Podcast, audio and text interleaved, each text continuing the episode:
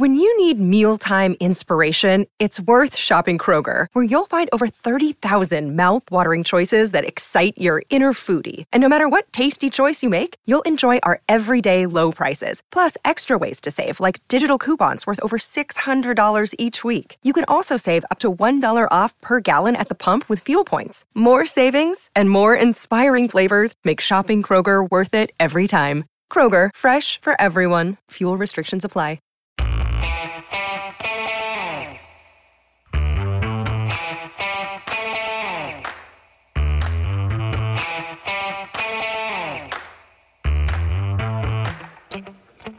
Hi, folks. Welcome to another episode of Film Study. This is Ken McCusick.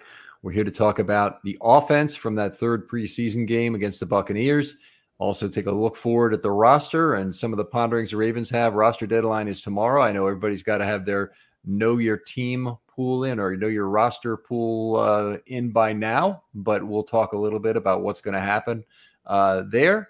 Uh, we've got for today's show, uh, Jason Smith joining us. Jason, how you doing? I'm doing really well, Ken. Thanks for having me.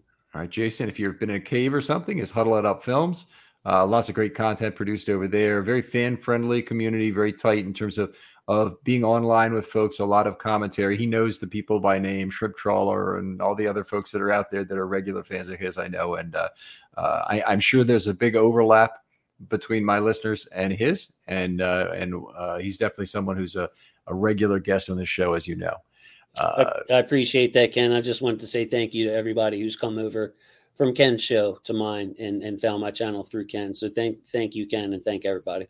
All right. Well, vice versa, too. We appreciate it. And, uh, you know, I've been a guest a few times on your show, and I really appreciate it always. It's definitely a, a, a fun place to go talk football and uh, always a pleasure with you. Let's jump in. Talk about the, the game against the Bucs. I guess you know the thing on everybody's mind is kind of the backup Q B battle and what's going on. So let's let's start there because I think it's one of the biggest questions. Is Huntley injured for a second straight game? He had a fine game against the Eagles, didn't play against the Commanders, and didn't play against the Bucs again. We don't have a complete answer on the nature of that injury. Obviously, Harbaugh very tight-lipped about injuries in general, but I. I don't know about you, but I'm not getting a warm, fuzzy feeling the decision has been made on, in Huntley's favor right now. Today kind of sealed that for me, or added to that feeling for me, uh, just the way Harbaugh spoke. And, yep. you know, I, I I don't know what's going on. Well, none of us do with Tyler Huntley. It obviously looked like a muscle pull of some kind. If I had to take a guess, it just looked like a classic yank, you know, so yank the muscle somewhere. Hamstring but, um, or whatever. Yeah. Hamstring, something like that. But, uh, I think that there are valid arguments to keeping Josh Johnson. I asked the question today, Ken. Um, look, I've seen Huntley on everybody's roster, including my roster. I have Huntley on there. What make your case for Josh Johnson type thing? And uh, if you don't mind me going on, there there are just a few points that I'd like to make about. Yeah, I, I, I'll make them too. Go ahead and and I, why don't we why don't we make the pro and con list together? But give us give us some pros here, and uh, I'll add them as we go. There you go. Uh, the main thing that I saw is that. Uh, Josh Johnson may fit Monken's system better. A lot of people think that they see Huntley as a running quarterback and that kind of thing. So I don't, I don't know how much we know about Todd Monken's system, uh, but he may prefer Johnson over Huntley himself and say, this is a guy that I like that runs my system better. Yeah. I, I, I think that fits in well with my top point, which is I think Johnson's looked a lot better under pressure relative to the data points we have on Huntley over the last three years, that Huntley's had some difficulty under pressure. Uh, Johnson's looked terrific under pressure. In fact, this Tampa Bay game, he was under constant pressure, and he threw for a one thirty-eight quarterback rating. Limited sample size. It's not much, but he didn't take a bunch of sacks, and we saw uh, you know Brown come in in the second half. He took some sacks, still threw the ball well, I thought, frankly, given the amount of pressure that was that was being provided by Tampa for pretty much the whole game. But Uh, yeah, I think I, ability under pressure would be my second point. And there, there are some more minor ones after that. What's your next one? I think that one thing that factors in now is that there's no advantage for Tyler Huntley over team control. Uh, they're mm-hmm. both here basically for one year if we want them. And after that, it's up in the air. So team control comes into play here as well. Again, if you think Josh Johnson has a better chance of winning you a game this year, then, then you should go with him. because it has nothing to do with development or long-term plans here. Huntley could be gone uh, next year. You would say likely maybe they bring somebody else in. Yeah, I'm going to scale that back by about ten percent. I, got, I basically agree on the ten-year argument. The one way in which Huntley could help you if he stays is in terms of when he leaves next year. If he comes in and goes three and one as a backup quarterback, say, he may actually have some significant value. So somebody may want to pay him ten or twelve million dollars a year next year, either some cheap team that looks him for wanting him to be the number one during a bridge or tank year, or some uh, team that really wants to win and says, we got to have a quality backup. And Huntley just did it for Baltimore with that three and one record he turned in. He almost won him the playoff game, except for his own fumble kind of thing. But uh, yes, you know, so you, you, you, you get a little bit of value back, but that's a really, it's a really minor concern relative to the, um, uh, the, the tenure being basically a neutral factor as opposed to a pro for either player. Exactly. And the last point, Ken, mentoring of Lamar Jackson. I heard that. Didn't think of that, you know, personally, because I know that Lamar and Huntley are obviously very close. So you say, okay, well, Huntley's fit in the room, been in the mm-hmm. room, this and that. But Josh Johnson, that's a great point by someone who commented on Twitter with all his experience, maybe a better help to Lamar through the tough times that inevitably happen through the season.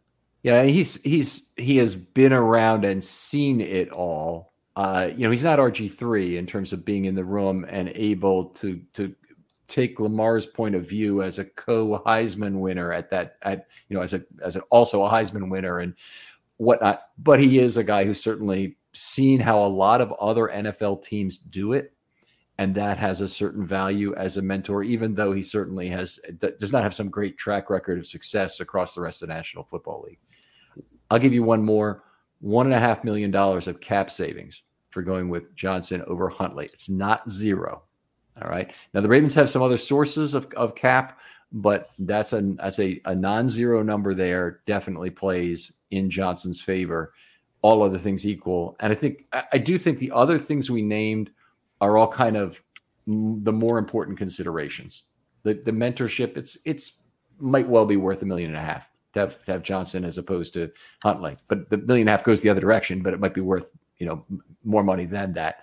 Um, you know, looking at at who can play better under pressure. I think that's way more important than the million and a half, but I agree with you. I think that's pretty much the list that I would make of, uh, of reasons why uh, it should be, it should be Johnson and not Huntley at this point.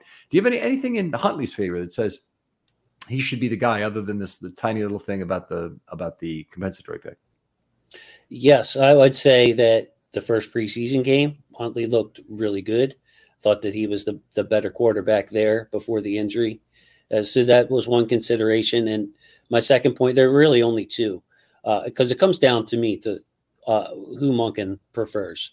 I think mm-hmm. that's ultimately the factor. But uh, another point in Huntley's favor is that uh, uh, lost my train of thought there. I apologize.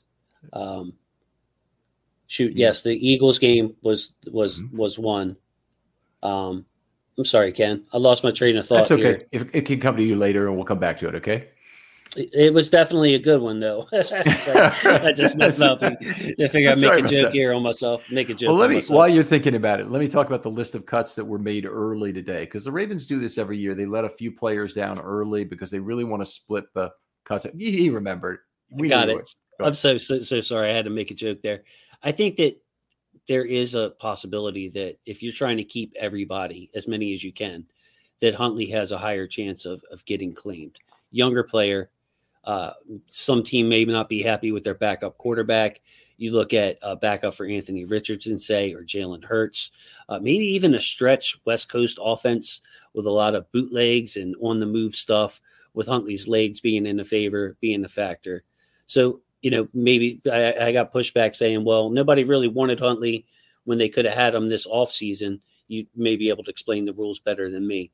But I, I, I think Huntley would be more coveted of the two. And if you want to try to keep everybody, maybe you go with Huntley to protect him and, and hope Johnson stays as a vet. Well, if you do want to keep everybody, there is a way to do it. You just have to put Johnson on a handshake deal, hope he doesn't get claimed, either move him to the practice squad or pay him the full amount and bring him back to the um, regular roster after you I R Huntley. But Harbaugh's commentary today seemed to rule that out And also, it's a little bit more money. I mean, it's it's going in the other direction. It's probably only about, I don't know, four hundred thousand dollars or so more dollars when you net out against the other person who might be on the team instead. Or maybe there's no one on the team and it's really like one point three million dollars or thereabouts that, that's that's being spent on um, uh, Johnson if you keep him in addition to um, – to Huntley. I don't think they want, really want to do that. I don't think want to, they want to spend that much in total. I think they'd rather kind of roll the dice if they're going with Huntley first and just hope that Johnson is available when the time comes. And Johnson, you know, the way he's traveled around, he could go to one organization, be done with them, and be back. You know, he's, he's, he's like he's got time to do a lot of things uh, in between the time now and the time he's needed. Exactly. Exactly. So that that's my thoughts on the situation. The money comes into play. There's a lot of things come into play, but ultimately I think it's it's going to be who, who Monken prefers, uh, even over Harbaugh. But Monken says, look, I've seen what this guy can do, whoever it may be, Huntley or Johnson, in the system. He seems to understand it better. If we get in the situation, we can run this set of plays and that really suit him. So, you know, I want to comment on that for a second. I'm okay with that for the quarterback specifically and for this dollar amount. And I'm even okay if Monken really put his foot down and said, look, I want to have both. I don't want to be left without a quarterback. Please roster both of these guys, including an I R of Huntley. I'll make do with Johnson for the first part. Then we'll figure it out as time moves on, and we'll have all the guys available. I wouldn't even have a problem if he did that. Also wouldn't have a problem if he said, bring bring Johnson back week two, and we'll pay him for the weeks we need him, kind of thing. I mean, I don't know who they get week one to be the backup if they do that, but you know, obviously a week one injury to Lamar Jackson would be pretty, pretty darn awful if that were to, that were to occur. But where I'm not okay is for Monken to decide a lot of the rest of the course of the organizational structure and the potential future offense in a vacuum. I don't, I don't think that should be his decision to make. And decisions like Patrick Ricard and even Devin Duvernay fall into this category, but Ricard more, because Monken may say Ricard really has no place in my offense. And Harbaugh should be able to say, and E D C should be able to say, he has a place in our offense because we need to close out some games and we need to be able to have a fullback who can do it.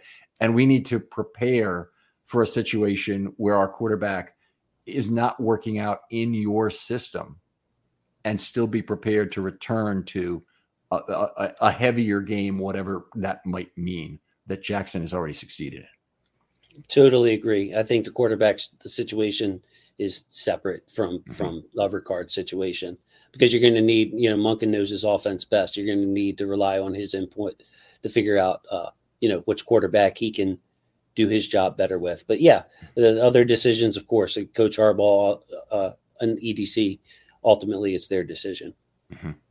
It's funny. It's just the opposite of what happened in Washington, where Shanahan, I think at the time, wanted to bench R G three. And the general manager and owner stepped in and said, nope, starting quarterback is an organizational decision. It's not a coaching decision. And I think that forced his firing at that point. I don't remember exactly how it played out, but you know, he he basically either had to go or or, or fall within the rule set. I'm sure there's people out there who remember the that particular thing, but just the opposite is what what we're really suggesting here. Let's talk about the list of cuts already made today. So far, the names I know, Shamar Bridges, DeAndre Houston Carson, Corey Mayfield, Trey Botts, Kaim Caesar, Jake Godin, um, Kelly Sanders, and Dante Demas. None of them even mild surprises, with perhaps the exception of Demas, who I think there were still a few people out there hoping he would make wide receiver six over Wallace, or perhaps over Duvernay. Not a lot of not a lot of surprises to me. I didn't expect Demas to to make the roster. I I think that our six are pretty much set, and if they decide to do something creative there, we, we may do like we've done in the past and go for five, just because those five are so much solid are so solid. But um, but yeah, I uh I think Houston Carson has a chance to make the practice squad because of his uh, versatility in the backfield, play, can play some safety for you, and does a good job on special teams. So that would be the one guy out of all of them. Uh, throw Dante Demas in there as well that I kind of yeah. think I, could come back. I, I think I would agree. I think Dante Demas should be a priority um, practice squad guy. I'm going to say this one thing about the practice squad, and, and I, I really don't want to discuss it a lot tonight because there's a lot of players that I like, but I think because of the enormous pending number of free agents the Ravens have, it's actually important that they structure their practice squad, which is only limited to sixteen guys, with guys who have a future beyond two thousand twenty-three in Baltimore. So DeAndre Houston Carson is a good example of a bad choice. So he could he help the Ravens in twenty-three? He might be able to. You know, he's played the back end, some things. But if if you're talking about a direct comparison between him and Lucien, who's been his backfield mate for a lot of this, a lot of this uh, second half of these last couple of games, I think Lucien's outplayed him. So in his case, it, it probably is a little bit easier a choice. Lucien is it pr- looks, although he's just started playing safety, looks more like a free safety to me than a strong safety, which always you you you go towards that choice first, I think. And then more importantly, they've got three years of team control after this year with Lucien um, relative to De- DeAndre Carson. So I hope they make a lot of the practice to squad decisions based on tenure this year. And we don't have a, see a bunch of six, sevens, and eights on the practice squads in terms of, uh, of uh, service time. Great thought. I love it. I love it. Houston Carson do, does stand out as maybe one of the exceptions that they would mm-hmm. make if they preferred, just because of the special teams and and uh, our head coach and his preferences. So, so yes, but that's a great point. What, you know, with a lot of you, I think you want younger players in general. Uh, yep. If you have, uh, you know, I think you you need veteran backups on the active roster, but your practice squad, uh, yes, let's go for youth and really try to develop these guys. All right, uh, let's talk a little bit about what we learned from this last game in terms of deployment order, because there were some things that just jump right off the page in terms of deployment order. And I we had this already last week predicted, so it's not a big surprise, but uh, John Simpson did not play. Salah got most of the playing time. Obviously, the left guard decision was completely decided at that point, even if you didn't really believe anything Harbaugh was saying. If Harbaugh was talking about, you know, monkeys and leprechauns, You, you'd still know from the, or, the order of deployment that the intention is to start Simpson in week one. Yes, and Salah played a lot, and I was glad to see that because uh, he needs it. He needs all he could get at this point in the year. So uh, the deployment, the order of deployment, I didn't think that there were many surprises there. You, you may point to, to Ben Cleveland's usage as, man, I, I got he played a couple. The whole game. Go ahead. Go ahead, Ken. Yeah, so we did not see even a single snap from Keaton Mitchell. That was clear indication that he'll make the team, and and and I don't I don't think anybody is saying otherwise. But you know, the notion that Gordon is still in there for you know into the fourth quarter in the game obviously is a uh, he's not going to be around. Uh, he, you know, he'll be looking for uh, another job. Uh, you know, they used right right to the end. He is a, a potential practice squad candidate among the running backs, but uh, but I'd say that that uh, we learned a lot just from the running back room. I was actually surprised they let Justice Hill take four snaps. Yes, kind of mildly surprised. Uh, Mitchell did not surprise me much because he was he got a shoulder stinger or something. But um, I I didn't think that there was any way that Melvin Gordon was going to make the team before that. So that, that really didn't surprise me personally. All right, well, let's move on to the tight end position. There's an interesting thing going on here because there's obviously people look at it as a uh, Vokalec versus Ricard situation for either the last tight end or the tight end slash fullback. And the fact that they've lined up a, a fullback in the backfield a lot this preseason and have not used a fullback very much. Ricard's hardly played any snaps, but the, the, the fact that they've done that is an indication that Monken might want to run his offense with more of a hybrid player than a um, a true fullback. And Ricard gives you that aspect in line too. Don't don't don't get me wrong, but there was a lot of discussion about whether Vokalec makes more sense to keep than Ricard, given the money, given the tenure, given you know what we've seen from Vokalec as a receiver. Yes, I would say that I, I saw chatter that Kolar was, you know, maybe it's between Vokalec and, and, and Kolar, and I, I don't buy that at all. I think Kolar mm-hmm. is more than more than safe. He's he's going to be in the plans. Ricard, Ken, is one of those things that I'm really anxious to see what happens tomorrow. I, I you know, with this roster crunch, and I'm sure we'll talk a lot about the offensive line, somebody's going to be left out that I'm not going to be happy that they're being left out. And, you know, if I'm trying to single that down, uh, like I said, I'm not going to like whatever decision they make. I'm like, man, we're, this guy's off the roster. Uh, yeah, but Ricard, I think, has to come into consideration considering his price. And do you want to pay that for someone who plays ten, fifteen snaps a game? You could uh, probably come to a new agreement with him. You know, obviously, you could be restructured, just not into it, but take a salary cut The, the, the number I've been like tossing around, I don't know if it's reasonable. I don't know if it's with meets the minimum standard of what the Ravens would need to do, but cut him half a million this year and a million next year. And then it, it increases the likelihood he ends up playing for three million dollars next year. If he can play for, I think it's two and a quarter million this year, it would be. It's, it's possible that that, that would work. All right. Um, yes. Here's the the the thing nobody's talking about, but I think this is actually a big issue. I think Ricard's case was tremendously helped against the Bucs, not by anything he or Vokalec did, but by how Kolar played. Because Kolar looks every bit the receiver, and his, his roster spot's in no jeopardy, as you indicated there. But the thing he didn't do well is block. And I actually think he hurt himself in terms of snaps this season by having such an awful blocking game. I mean, it was terrible.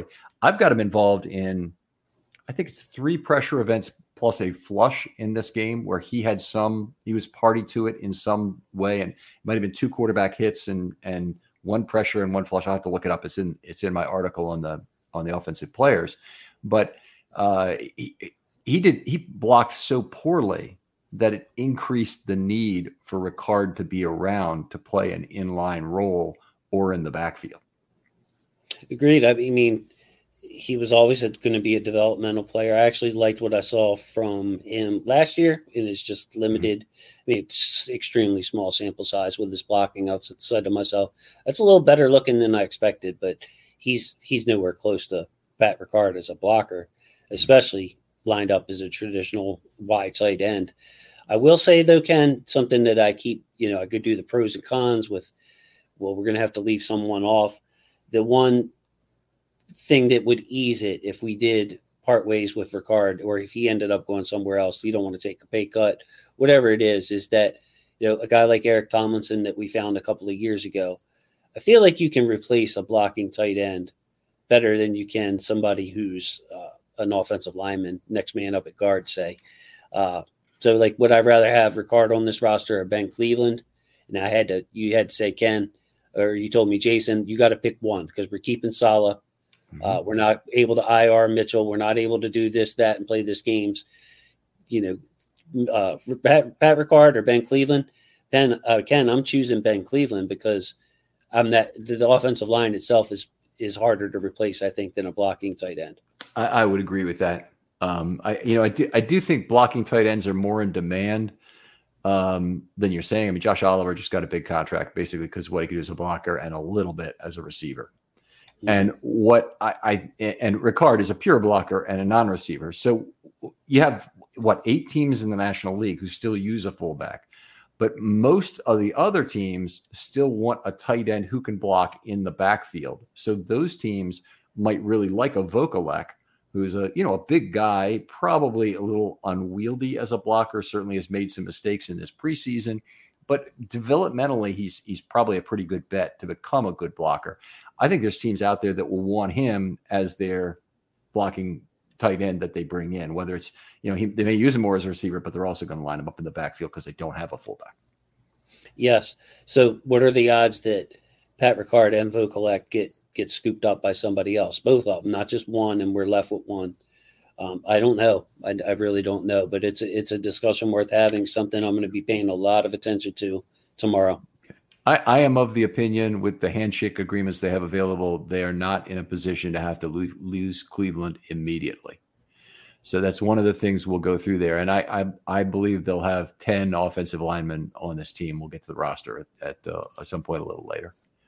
It's just all we're, I mean, we obviously we're trying to tie in what happened in this preseason game, but a lot of our discussion tonight is really about the roster and and and trying to figure out how this shakes out after this. Uh, uh, boy, I hate to call it a meaningless preseason game because you never know when Harbaugh is going to have a, a, a quote from this yeah. to talk about this. But yeah, don't do that, right? This very meaningful preseason game.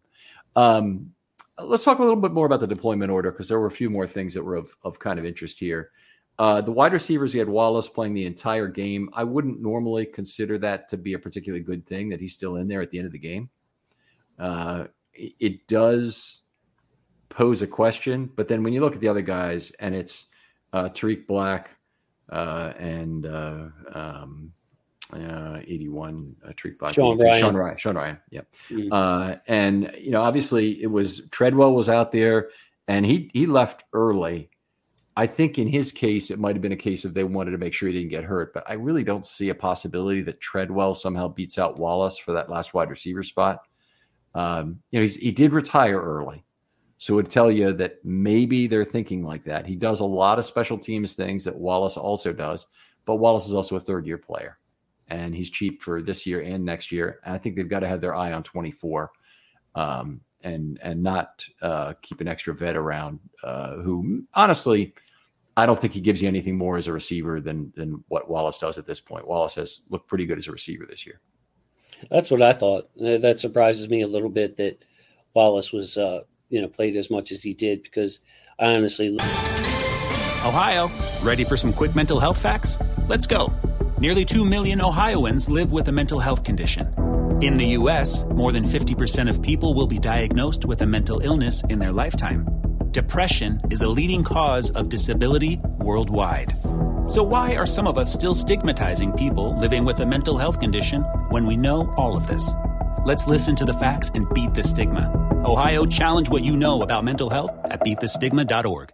Looked at his spot, you know, being a gunner, Ken, and a good gunner, mm-hmm. you know, to me, that's a, that's kind of your, your quarterback of special teams. One of them, maybe a quarterback's overstatement, but you can always kick it, the ball out of the end zone. You try to angle the punt or you don't have confidence in your gunner to win. That can really cost you big time. So uh, this isn't a, a, a sixth offense or sixth inside linebacker we're keeping for special teams. This is one of your main guys in Tal- Talon Wallace. So add that to what he's done as a receiver. And, you know, I was surprised he was in the game that long. Yeah, me me too. And I, I do look at Treadwell and say there's an awful lot of overlap on what those two can do on special teams. I I, I think tenure will play a big role in it. And, and yeah, I, I, I'm basically in agreement. I don't want to restate the restate the thing again. And there really isn't any other wide receiver. We we we had a fond farewell to James Prochet in this game, I believe. Uh, had a couple nice catches and uh, glad to see him go. I hope he lands on his feet somewhere.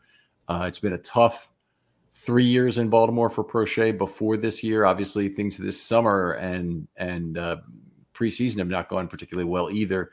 Um, but he's a, by all reports, he's a very nice human being, and hopefully he uh, finds his way and finds his feet somewhere else.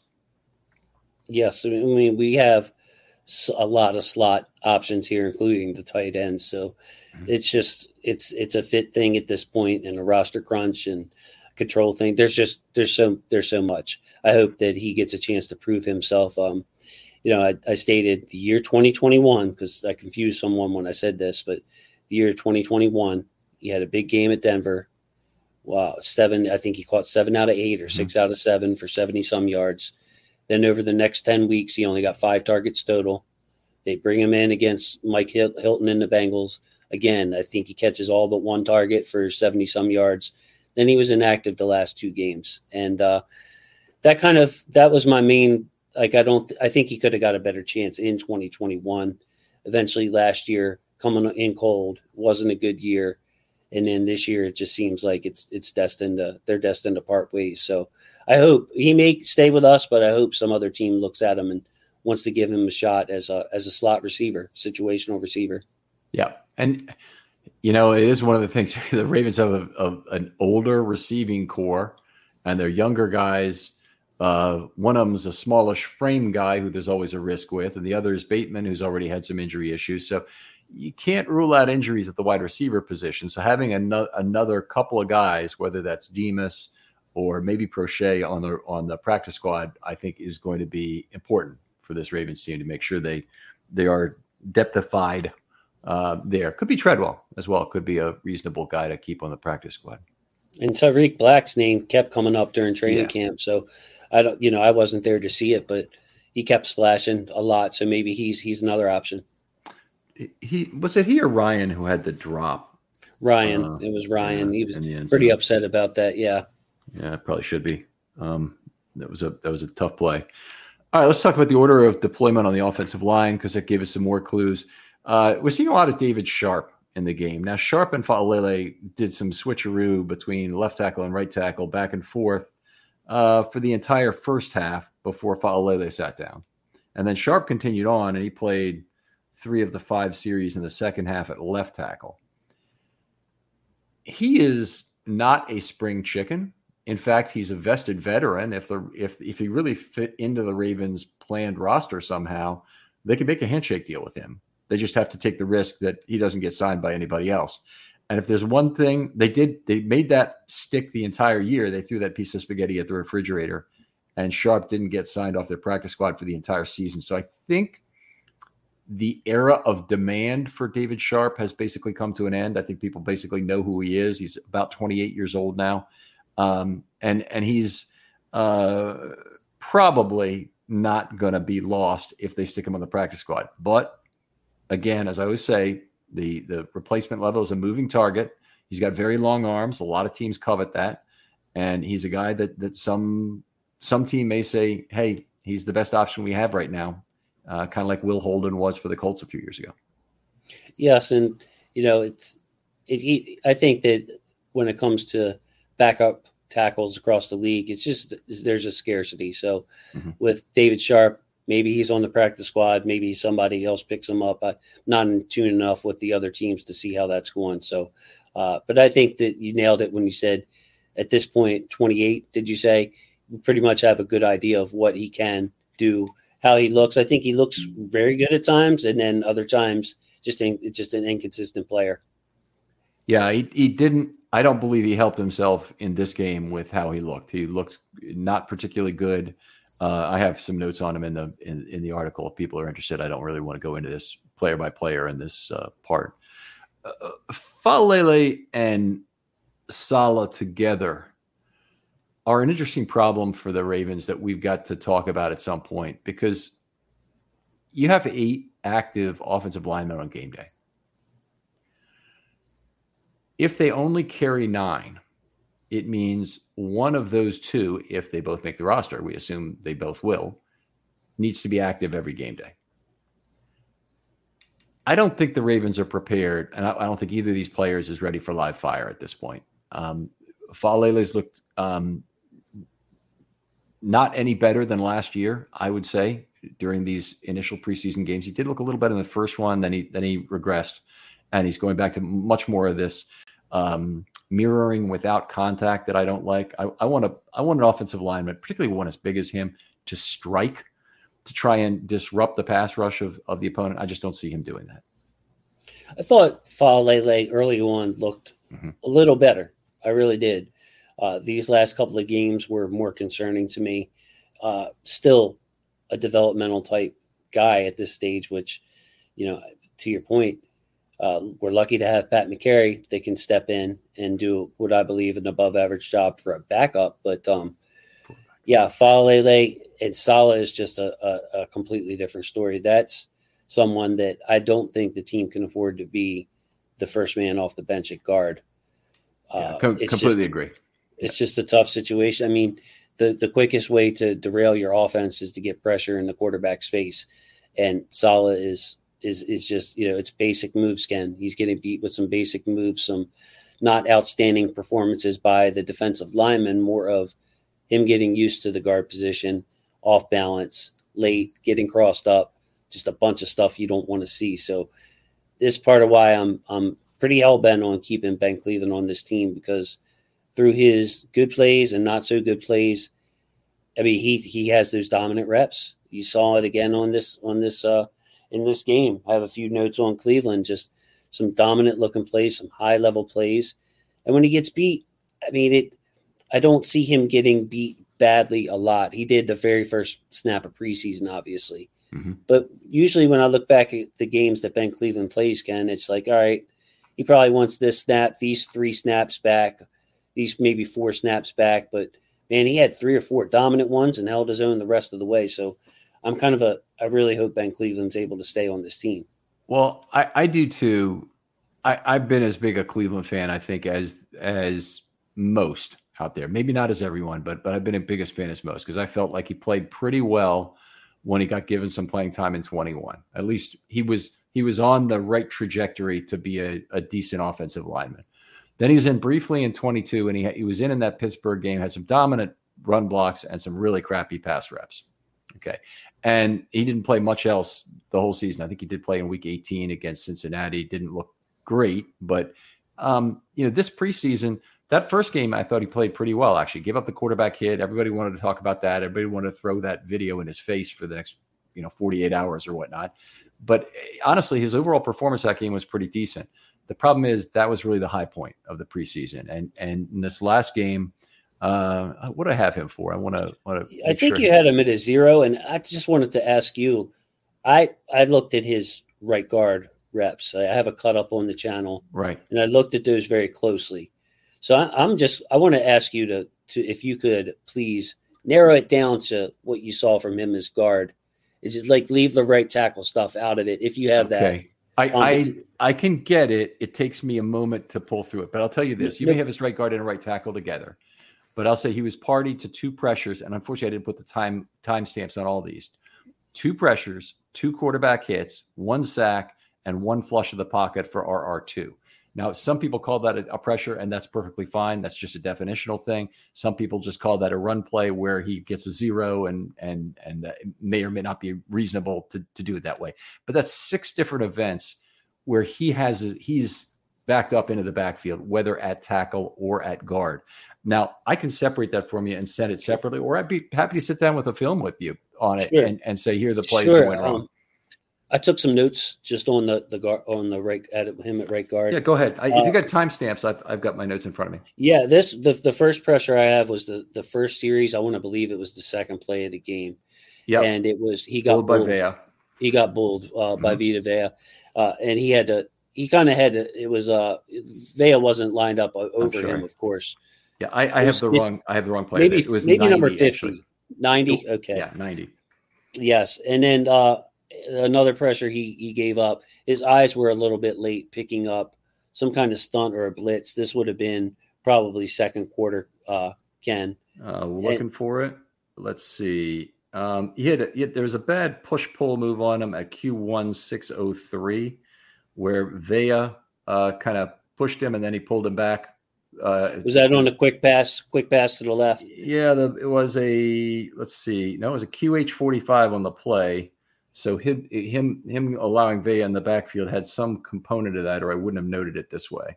Okay. But, so I had, I had basically three plays that I thought mm-hmm. were, were, were poor. Um, one of them didn't, didn't cost him because it was a quick pass to the left and he was beaten off the snap.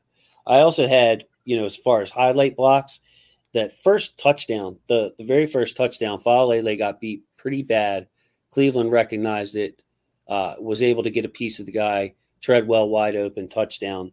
Uh, he had two nice level two blocks. Don't have timestamps on them, but I, I can picture the plays. And he also flattened the blitzer. This was the most im- im- impressive play. Mm-hmm. Blocked his guy initially, passed him off, saw the blitzer, put his lowered the boom on the blitzer, knocked him to the ground, and then helped out with another player. Uh, basically got hands on three people on that play. So those are, those are the types of blocks, Ken, that – and then in the run game, I thought he looked good overall, better than pass pro, which yeah. is something that we come to expect, Ken.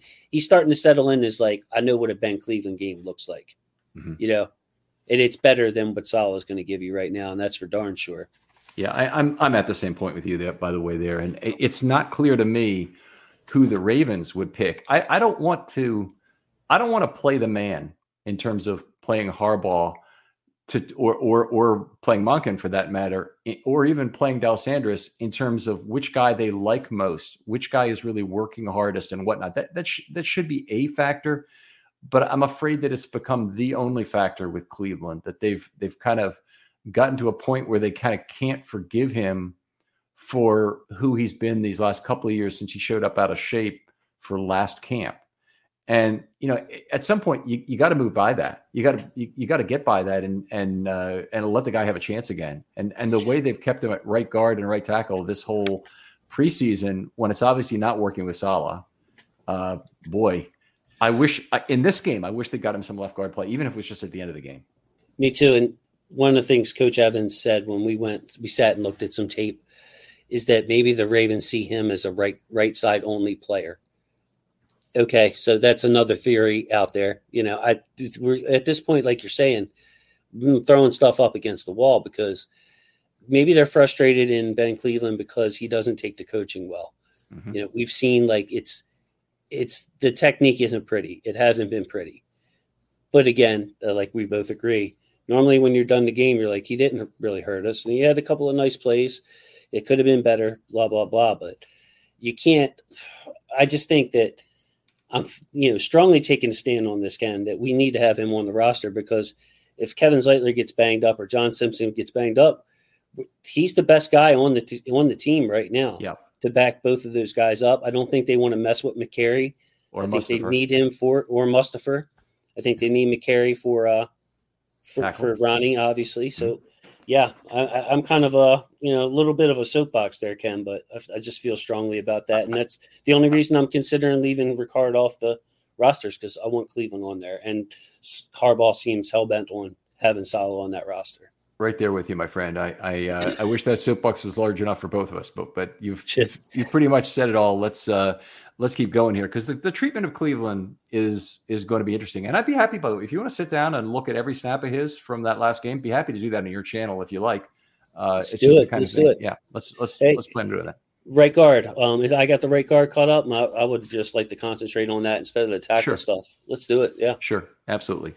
Um, so anyway, we, we've, we've, we've got that and I'll, I can, you know, I'll go back and I'll score it ahead of time because I've noted it only in this game. That's always dangerous that I might miss something. So I've, I think I've got, if I've got that many bad plays listed, six bad plays on, on passes or on originally things that were originally pass plays, he's probably got six, but he might have seven is the problem. So I, gotcha. I want to make sure that I, I make sure I go back and score them all. Um, so that was, uh, uh, definitely had some notes on Cleveland. You know, the another guy who's who's kind of left out of this process, he just came in in the second half, but he totally dominated third team offensive line reps is Tashawn Manning at right guard. And he's looked pretty damn good in these in these three games. Ken, I scouted him, barely left him off my board. I, you know, I, I had him at least on the radar, which I didn't with Salah because you never know how someone's going to translate going from that competition out in the Pac twelve or whatever it is to left guard in the N F L. But uh, Tashawn Manning has a mean streak. I've seen it in the S E C. I've seen him hold his own against some pretty darn good prospects. Um, and I think that he looked really good in this preseason. And he's a guy that I'm concerned would get poached and wouldn't make it to our practice squad. I think there's a very good chance of that considering I thought he had a very good preseason. Didn't play top competition, of course. He was coming in later in the games, but still, mm-hmm. uh, he looked very good, very comfortable, and I, I believe in his upside. Just needs to get a little better as a pass protector, in my opinion, Ken. Not taking so much from the preseason games as I as I am the four or five games I saw him play at Kentucky. I believe it was mm-hmm. Kentucky. Uh, I I think that's right. And I've actually forgotten where he went to school, but yeah, I know I'll there's one one of wrong. one of their the third string guys did go to Kentucky. Um, Tykeem Doss uh, was in there late. Uh, honestly, does he looks like a guard play, trying to play tackle is what that looked like. He, he very slow feet, uh, really almost no movement to try and get a guy who was beating him on the edge very badly and easily. Um, so Webb, I, I, I don't see him as a guy you bring back on the practice squad. I think that's all the ca- also the case with Gidon, although sometimes they like to have a third guy who can snap the football there. Um, I don't see him coming back. Um, Thomas played a fair amount of time. He also played the entire second half. I guess it's possible he could be back on the practice squad, um, given uh, uh, you know the probably the desire to have a third guy who's you know snapping regularly and can can deliver that.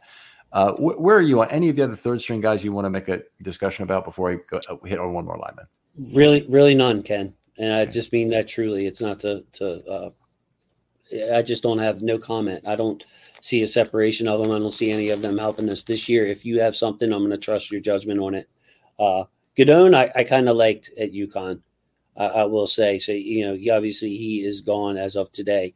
But if he was brought back as a developmental center, I think we could do uh, much worse than him.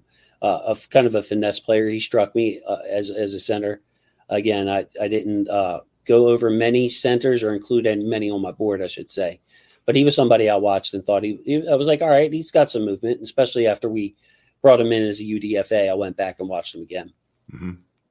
Oh, they're always looking to uncover that next Nick Easton, who who might be a guy who can stick around the N F L for a few years and is a is a little piece of gold that they that they find or pan for. Um, I, I guess the one last guy I want to talk about is Mustipher, because he's probably risen as much as any offensive lineman, with the exception of Simpson, in this whole camp for me. And he was a guy I, I really thought would be left off the roster. I thought he was the eleventh guy. He goes to practice squad. And I wasn't even concerned about the possibility of him being lost, but he looks like a much better lineman than he looked like in Chicago, which, by the way, very similar to Roquan Smith. It's, a, it's, hard, it's hard to recognize the difference in, between the consistency of Roquan Smith here around better players, better system, better structure, and what he is now in Baltimore. And, I mean, he, he always had flashes and plays he could make and whatnot. So don't get me wrong about Roquan. It's just it, his play was incredibly inconsistent. And part of it was I think he couldn't trust his teammates. I think a lot of this – Roquan, I thought he was good. I didn't watch him a ton in Chicago except for when he was on the T V. So I can't say I studied him. But uh, it didn't get much better at the middle linebacker position than what we saw at the end of last year. Ken, I don't know how – if he plays like that again this year – his highlight tape's going to be enough. You, you might as well just go to the movies, because I'm going to just mm-hmm. keep playing him for an hour and a half. Uh, just an excellent player. I think Joe Delisandros, though, deserves a lot of credit here. Yep. Not only for um, not only for uh, Mustipher, but also for John Simpson. Uh, two players, confidence probably low, get cut by some like bad offensive uh, teams, mm-hmm. bad bad units, I would say, bad O lines. Come here, surround them with a little bit of talent, and they look different. And when we get the M V Ps, uh, I think that your three choices were great. I was going to bring Mustipher up in that group just to switch it up, maybe an honorable mention or something, because mm-hmm. he went from being quiet, I think, was my best description to him. Okay, he's quiet. That's good for an offensive lineman. That'll work for a backup center, to where I'm think, thinking now, I'm like, man, he, he just keeps getting better every time I see him. And, of course, there are, you know, there are mistakes that he makes as well, but uh, like you're going to have missed blocks from every player. You know, even Linderbaum's going to have him at center. So I don't see him doing anything devastatingly uh, wrong at center. He looked pretty good. Yeah, he's very few mistakes this preseason. But the other thing that's really good about what he's done is he's the right combination of pass and run blocking, whereas Linderbaum is the quote unquote, and I always get in trouble with this, the wrong combination.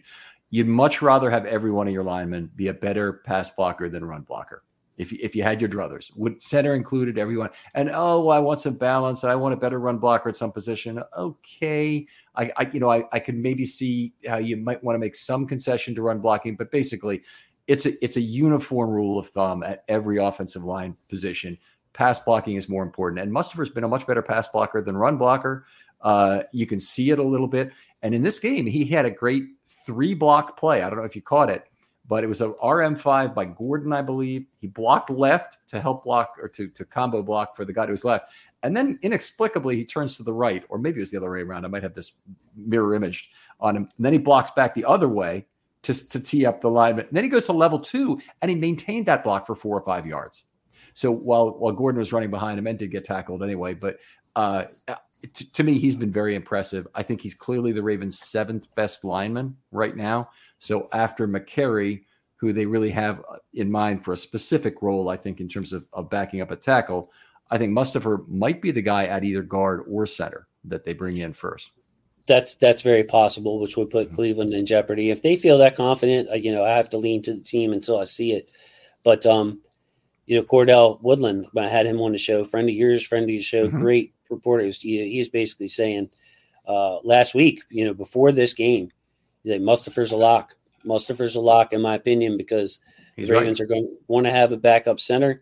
Uh, they don't want to move McCarry. All the reasons that we stated. Uh, there's no choice. He's he has made the team. So um, you know, of course, it's Cordell's opinion. He doesn't. He's not saying this is like Harbaugh told him, but uh, you know, I totally agree with Cordell.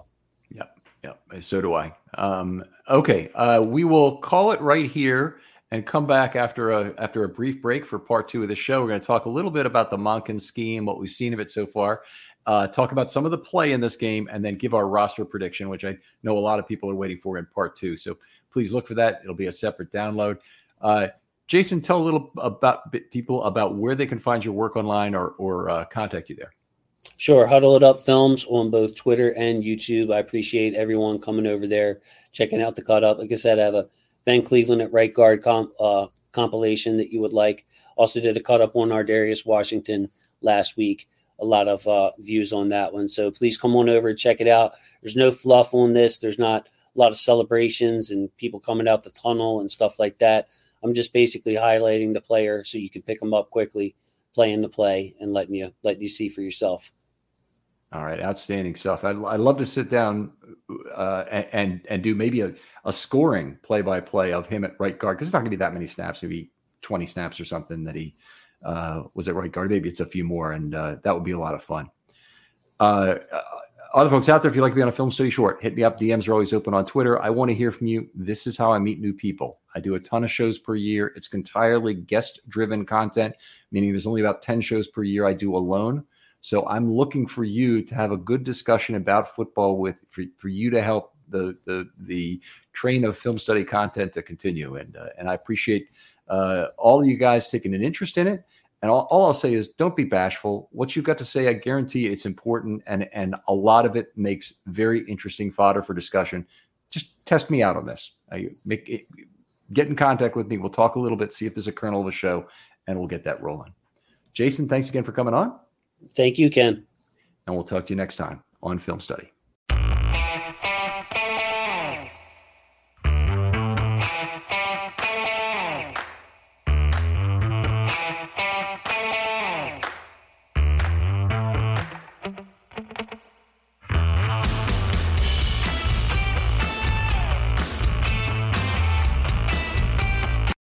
Without the ones like you, who work tirelessly to keep things running, everything would suddenly stop.